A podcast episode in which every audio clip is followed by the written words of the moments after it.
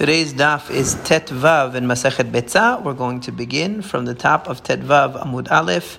We are uh, approximately one, two, three, four, five, six, seven lines from the top of the Amud. Just wanted to correct something that I said at the end of the last shiur. I had mentioned the Machloket Rishonim about felt or hard uh, types of kilaim, hard types of shatnez, and what the Machloket Rishonim actually is. Uh, I had I had been uh, too conservative in my uh, in my reading of it. Actually, the there are some who say you can just wear that kind of shatnez because it doesn't provide any warmth because it's too hard of a fabric. The others say it's only allowed to sit on it but not to wear it. Um, there, I had uh, mistakenly uh, thought that the lenient opinion didn't go far, so far as to allow you to uh, actually wear it. In any case, the um, Avalos and you're not allowed to send a, uh, a sandal with these uh, spikes in it on Yom Tov as a gift. What's the reason why you cannot? Because Mishum Shahaya, we learned about it in Masechet Shabbat that there was a terrible tragedy where people were wearing these sandalin that had these spikes and on the bottom, these nails on the bottom, and as a result of a misunderstanding that occurred, uh, a lot of people were killed. And so to remember that, they prohibited wearing them on Shabbat and Yom Tov as well.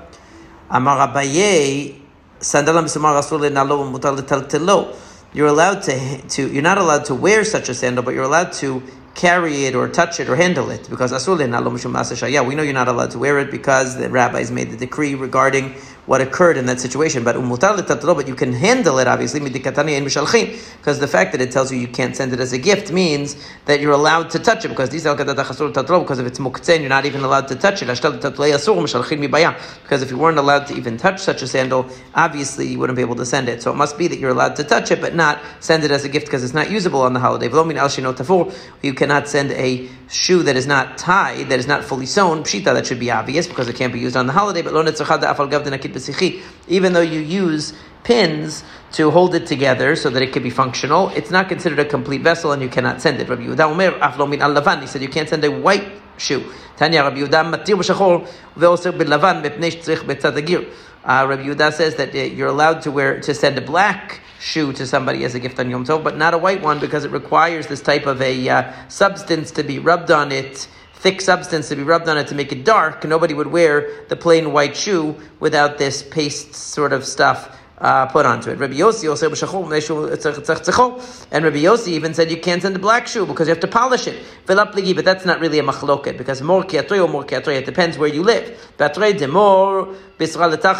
If you so in Rabbi Yossi's town, the flesh side of the leather was facing up in the shoe, was facing outward, and therefore before you polished it, it looked like. Um, it really would look like uh, have all kinds of holes and bumps, and it wouldn't be nice to wear. So you would have to polish it first. In the place where Rabbi Yehuda lived, this the flesh side of the uh, leather was facing inward, so nobody would see it anyway. So you didn't have to necessarily polish a shoe in order to wear it. So it would depend upon again whether the shoe is usable or not for the Yom Tov. Yom Tov. Anything that you could use on Yom Tov, you're allowed to send as a gift. Uh, Rav Sheshet allowed people to send as a gift tefillin on Yom Tov. So the question is, but doesn't it say in the Mishnah that only something which you use on Yom Tov you're allowed to send, not something that you uh, and you, nobody uses tefillin on Yom Tov. What it means is anything that would be usable for a weekday, you can send on Yom Tov, meaning to say, Shom mitukan Rashi says, Kol if it's fully complete, in other words, even though you wouldn't use uh, even though you wouldn't use tefillin on Yom Tov, the fact is that this item you're sending is a complete item, and it's not muktzeh because tefillin is not really muktzeh. Although there are some achronim that say it is. You could see from here that the chachamim, the, the chachmei Gemara did not think it was muktzeh. So. Uh, so you see from that that uh, you could send, even though the it has to be something that is a full article. The article is complete it doesn't have to be something that you would actually use on the Shabbat or the Yom Tov itself. And um, and uh, And yet, uh, still, Rashi explains. You might ask, what about the uh, what about the the sandal with the spikes in it or the nails in it? There, you're allowed to wear it during the week. You're not allowed to wear it during Shabbat. And yet, they didn't allow you to send it as a gift. The answer is because you might come to wear it if you sent it, but nobody's going to come to wear tefillin because everybody knows you don't wear tefillin on Yom Tov or Shabbat. Amar Rabbi Abai says, tefillin oil. Since we mentioned tefillin in the discussion. Let's say at some other point about tefillin. If a person was traveling and he had tefillin on his head, he should cover it if the sun is about to set and we don't wear tefillin at night. Rashi interprets this as talking about Shabbat. He's coming Friday. Uh, Tosfot says it's not necessarily the case. It could be talking about a regular sunset, not necessarily Friday. But it says that he covers his hair, he covers the tefillin so nobody can see it until he gets home. Um, if we're sitting in the Beit Midrash here it says he was sitting in the Beit Midrash with tefillin on, and the day became holy, which means Friday night started. In other words, it became Shabbat. There, for sure, it's talking about Shabbat.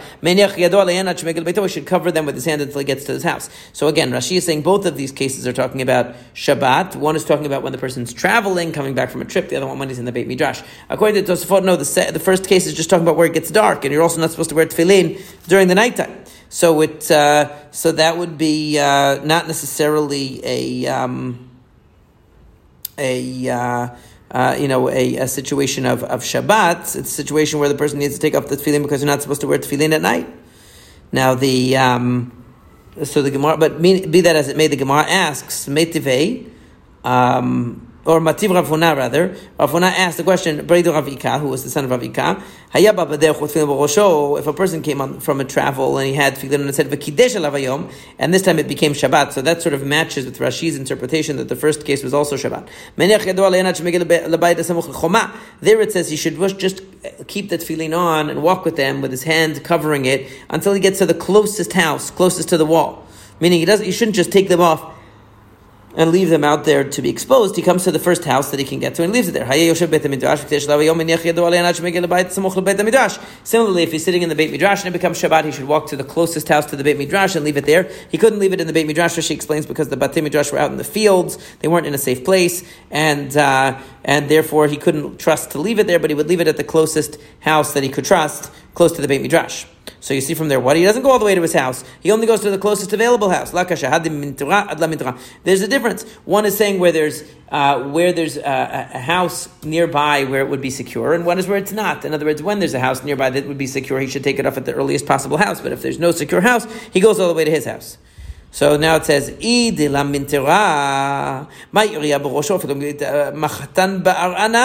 But if they're in a place where they would be exposed, it's not such a chidush that he's allowed to wear them all the way home. Because the fact is that even if he finds tefillin on the ground in a place where they're exposed and they could be damaged he or stolen, he should take them with him, even on Shabbat. But that's not. Because if a person finds tefillin outside, on the ground, whatever, he should wear them pair at a time. You can't carry them because it's Shabbat, so you can't carry in the public domain, but you could wear them uh, into the town, to the, you come to a, an enclosed area and put them down. You can't leave them to be exposed. So it says there you can even pick them off the ground. So obviously, if you're wearing them already and it becomes Shabbat and you're in a place where there's nowhere to keep the tefillin safe, then you're allowed to wear them. If you're even allowed to put them on in order to keep them safe. So the Gemara says, you're right, but one is talking about where it's safe both from animals and from people. In other words, both from ganavim, from thieves, as well as from dogs. Right? ganve. But the other one's talking about where it is safe from dogs, but not from thieves. In other words, animals will not get in, but um, but people might. And so the whole point is that. Um, Rashi says, "Vashminan abayed הואיל ולא מנטורה מחמת גנבי, מאחר שהן בראשו, יוליכם עד ביתו. אבל אם מצאן שם במקום שאין שומרים מן הכלבים, לא יזה ממקומן. In other words, he says that if the, the difference would be like this, that if the person's already wearing them, and he's in a place where there might be thieves, okay, he can walk all the way to his house with the tefillin on. But if he found them, he's only allowed to put them on to take them uh, into his house if it's not if it's exposed to wild animals. But if it's exposed to people, not necessarily. Right? What might you have thought? You might have thought most thieves are Jewish and therefore they won't damage the tefillin. Uh, Kamash Malan, it's coming to tell you that actually we are still worried about robbers with respect to tefillin. So, um, as we said, so in a case where the person is wearing the tefillin and uh, and he's in a situ- he's in a place where they could be be exposed to uh, thieves, even though they wouldn't be exposed, let's say, to animals, but to be exposed to thieves, you might have thought that even that there you should not be able to wear them all the way home because uh, most thieves are probably going to be Jewish in the neighborhood and they won't damage the tefillin, so you could leave them in a place where they're exposed to thieves. The answer is no, you wear them all the way home. However, if you're in a situation where they're going to be exposed yeah, they're on the ground. So there, you're only allowed to put them on and bring them in if they're exposed to wild animals. But if they're exposed only to thieves, he's saying in that case you should not move them from their place. If they're nishmarim and aklavim, if they're safe from animals but not from uh, uh, from uh, thieves, then uh, in that case, you don't have to uh, take them in. It's only when you're worried about the wild animals getting to them that you take them in in that case. So, it's, so you can't learn from one case to the other because when it said that you could put on the ones that were on the ground, that was talking about when they were even exposed to wild animals. But when it's but that wouldn't teach you about a case where it's only exposed to human damage. When it's exposed to human damage, you need to know the case that we mentioned the beginning of today that it's o- that you're only allowed to walk with at home if you uh, if you're already wearing them. In that case, in Hadran Alach Betza, that's the conclusion of the first perek of Masechet Betza, and we open with the uh, second perek on Tet Vav Amud Bet. This perek is going to deal mainly with Eruvei uh, Tavshilin and, and the mitzvah of Simchat Yom Tov. So Yom Tov shechal liot be'erev Shabbat. If a Yom Tov falls on Friday, lo yivashel b'tchilam Yom Tov Shabbat. You can't just go ahead and start cooking from Yom Tov for Shabbat. Aval mevashel ul Yom Tov. You have to cook for Yom Tov. V'motir utir the Shabbat. This is talking about a person who doesn't have an Eruvei Tavshilin. He didn't make an Eruv Tavshilin. So he, he just has to cook a lot for Yom Tov, and whatever the leftovers are, he'll eat on Shabbat. However, v'oset tavshil me'erev Yom Tov v'somech alav the Shabbat. However, if he doesn't, uh, if he wants to avoid the problem, he makes what's called, he makes a special dish on Erev Yom Tov, and he relies on it for Shabbat. That's what we call the Eruv Tavshilin, preparing a, um, uh, a, dish in advance that symbolizes that you've already begun your Shabbat preparation, and therefore you're just finishing your Shabbat preparation on Yom Tov. You haven't started it to begin with on Yom Tov, and that's why it's allowed. Beit Shammai omrim shnei. Beit Shammai says you have to have two dishes. Beit Hillel echad. You can have just one dish according to Beit Hillel. B'shavin bedag ubetzash. If you have a fish with a piece of egg on top of it, even though they are, even though the egg is meant to complement uh, and complete the uh, complete the fish, they're still considered two tafshilim, two separate items, and you can rely upon them even according to Beit Shammai for uh, eruv tafshilin achalo. If the person ate the eruv tafshilin before he had a chance to cook for Yom Tov on, uh, on Yom Tov for Shabbat, or Shabbat, or he lost it, yivashel he cannot rely on it anymore. But if there's anything left of it, then he can rely on it for Shabbat. In other words, if he had a dish that he set aside as his eruv tafshilin and somebody didn't realize and they went and ate most of it, but there was some still left, so based on that some that's still left, he can still cook on Yom Tov for Shabbat as long as it's not totally gone. But again, the idea is that he prepared something in advance of Yom Tov, before Yom Tov, so to show that he began his Shabbat preparations in advance and he's only finishing them up on Yom Tov. That's what it makes it permitted. Otherwise, if he doesn't have Ev Tavshilin, he just has to cook on Yom Tov and whatever leftovers are there are for Shabbat. The Gemara says, where do we get the idea of Eruv Tavshilin? It says the person should remember Shabbat to keep it holy. You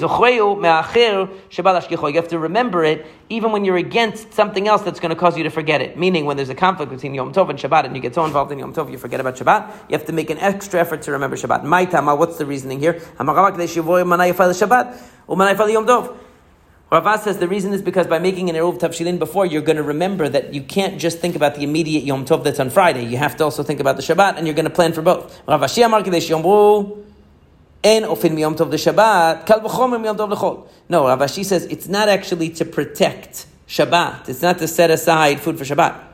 It's so that a person will realize if I'm not allowed to bake or cook from Yom Tov for Shabbat without an Eruv Tavshilin, then certainly I can't bake or cook from Yom Tov to Chol, to weekday. In other words, it's in order to, that because of the concern that a person who cooks on Yom Tov for Shabbat will think if I can cook on Yom Tov for Shabbat, then I can cook on Yom Tov for the day after, even when it's not Shabbat. That's why you have to have Eruv Tavshilin, so that you don't violate Yom Tov. So actually, according to Rav Ashi, it's really to protect the Yom Tov, not to protect Shabbat. Tanan, we learned in the Mishnah, Yom Tov, Shabbat. So we, we uh, it says in the Mishnah that you should make a uh, dish from before Yom Tov and rely on it for Shabbat. Hi, so the question is, according Bishlam al Rav Ashi, Damar Kadesh Yom Ru'en Yom Tov Shabbat, I know the Yom Tov, in Yom Tov Lo. So according to Rav Ashi's interpretation, that the whole idea is that you did your preparation before Yom Tov, and that way you'll remember that you're not allowed to start preparing on Yom Tov for the following day, only because you made an Erev Tavshilin, you're allowed to. So then it makes sense that you're allowed, that it has to be done before Yom Tov.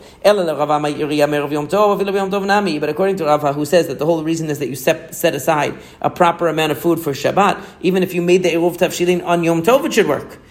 Says, you're right.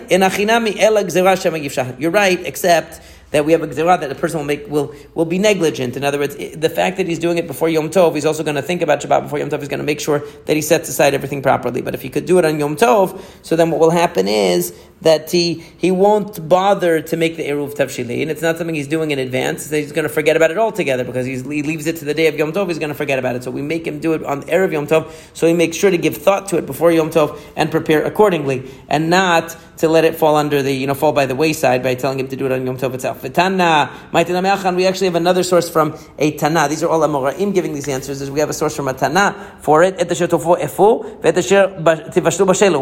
Moshe Rabbeinu tells the people to prepare for Shabbat and with the man, he tells him, whatever you're going to bake, you should bake on Friday. Whatever you're going to cook, you should cook.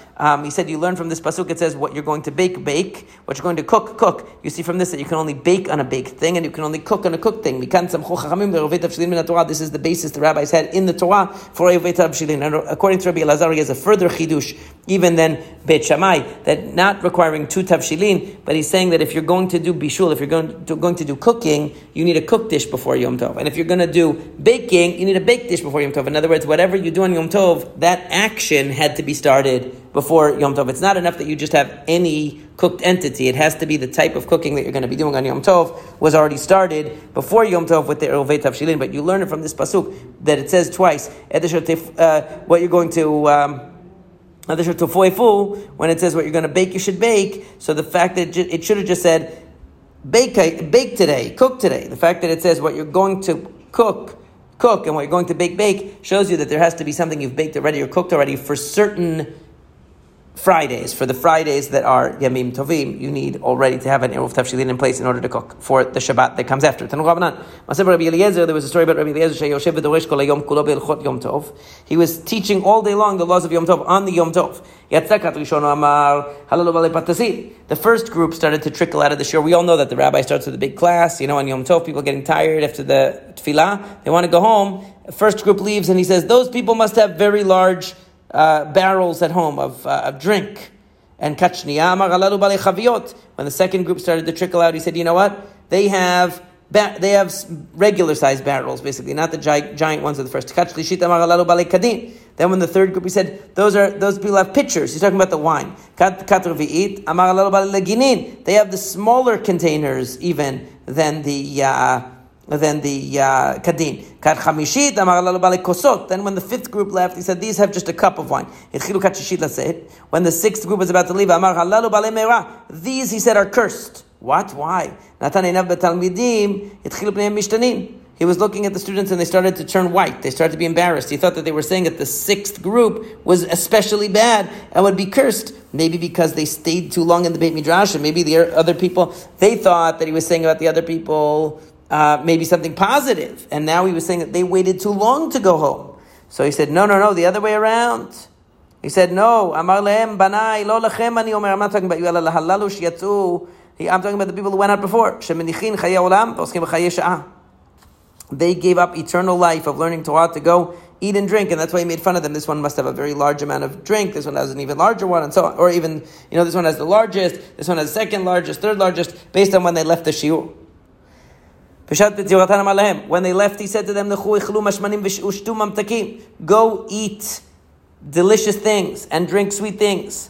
And, uh, and this is actually a pasuk from Sefer Nehemiah, which Rashi always calls Sefer Ezra because it's really one book. Go eat v'shilchu manot lo. Send gifts to the people that don't have anything. Ki kadosh hayom ladonenu because today is holy to our master, to our to Hashem. Ve'al te'atzvu and don't be sad. Ki chedvat Hashem him because the joy of Hashem is your strength. In other words, at the end of the shiur, he finally gave them a blessing to go and enjoy themselves.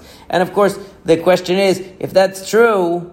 Um, so uh, why is it that he was so uh, upset when the people left? They were going to do exactly what he told them to do. So he means that. So Tosfot explains that uh, they, even though Rabbi Eliezer was saying, it says, kamar v'shtumam mishum l'siyem adrashahu, ובשאר הימים נמי האוכלים אחר הדרשה. מכל מקום אמר להם, איכלו משהו שום ממתקים שום שמחת יום טוב. In other words, even Rabbi Eliezer holds you have to eat on Yom Tov.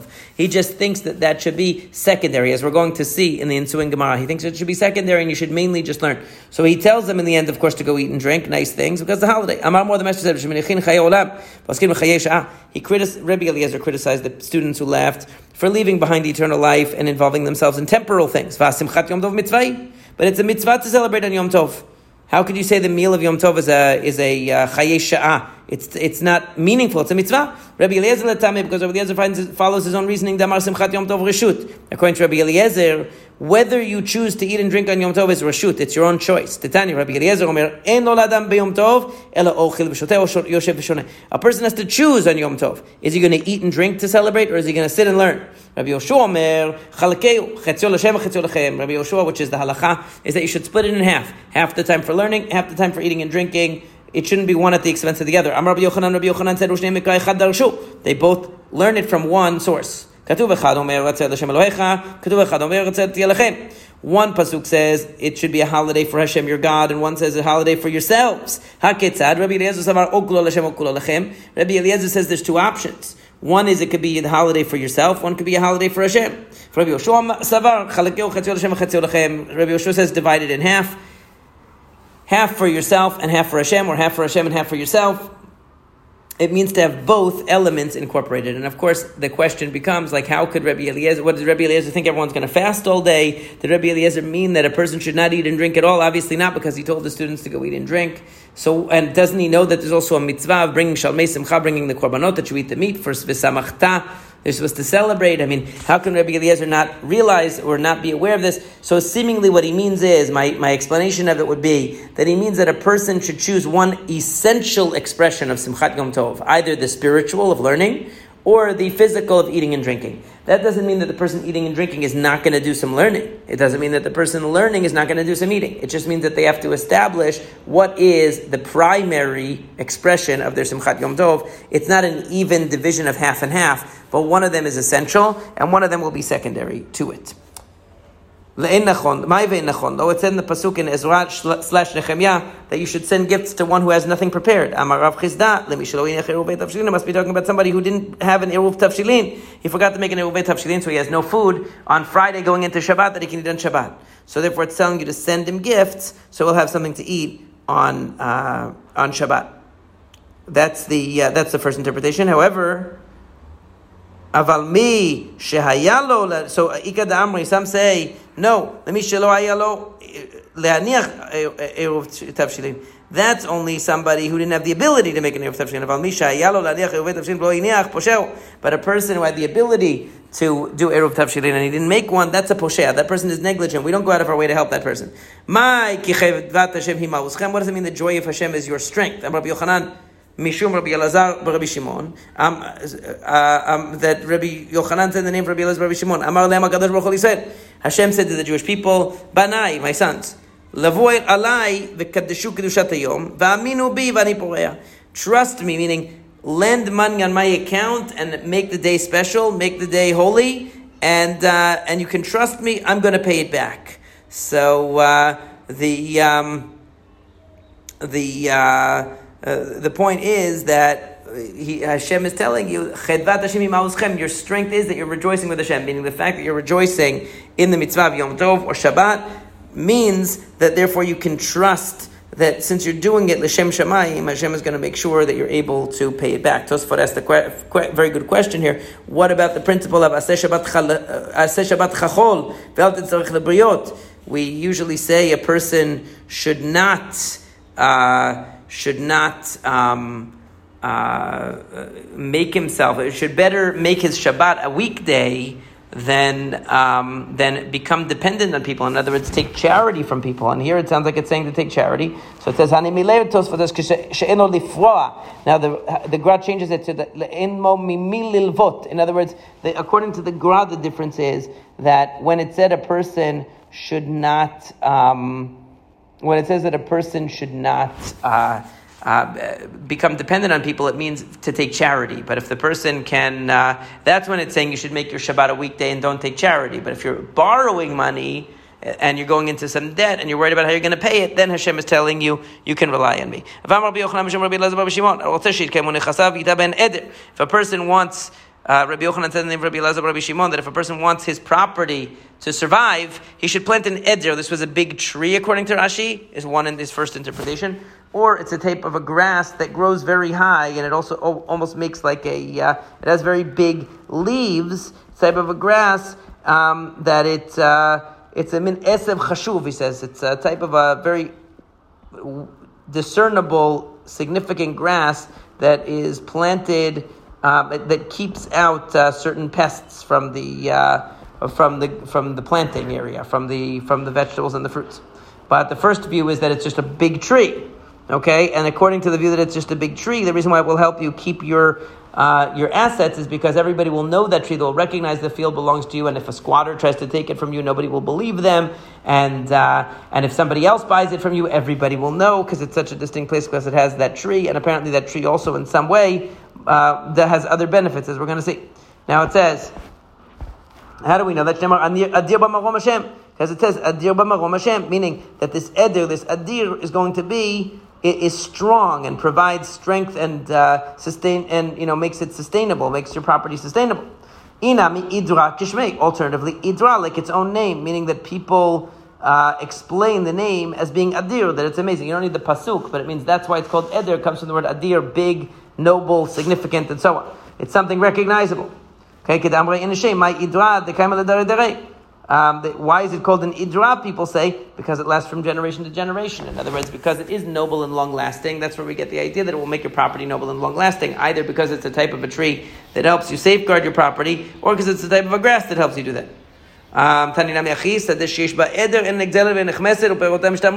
That's why it says that a field that has this eder in it, either this big tree or this special grass, is never stolen. It's never. Uh, it can never be. Um, uh, you know, taken by force, and um, and its fruit is protected. Now, why is it protected? Either because uh, it, it, somehow the eder tree provides some benefit, some kind of protective benefit to the fruits, or because uh, uh or uh, because we're talking about a type of grass that has a uh, a repelling effect towards pests and keeps them out of the uh, area where there is uh, there are fruits and vegetables. Rav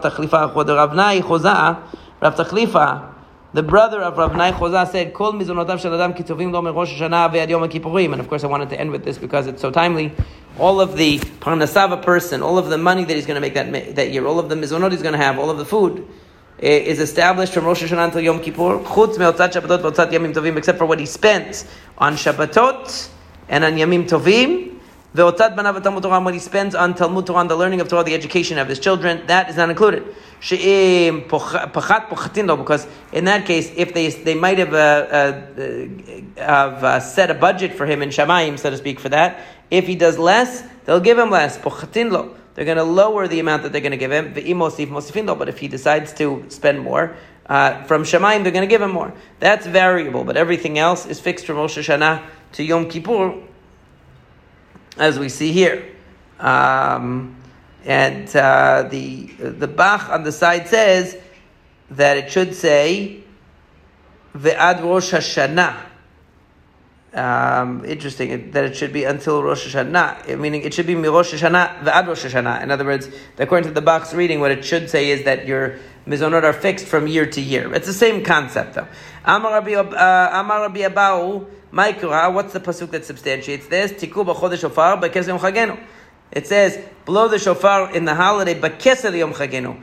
Ezu chag she'achodesh mitkasebo. What is the holiday where the chodesh, meaning the moon, is covered? Keseh, it's covered. Aveomer is Rosh Hashanah. It's Rosh Hashanah, meaning you can't see the moon because it's a new moon. You can barely see it. Uchtiv ki chok Yisraelu mishpat Yaakov. And the next pasuk after that is, it is chok Yisrael. It is the judgment of Israel the uh, mishpat of Elohe, of the God of, of Yaakov. My mashmad chok mizonot. So it's saying the word chok. It says chok l'iselu. Chok l'iselu means the amount of mizonot and parnasa person is going to get, the fixed amount that they're going to get. So it says, how do you know it means mizonot?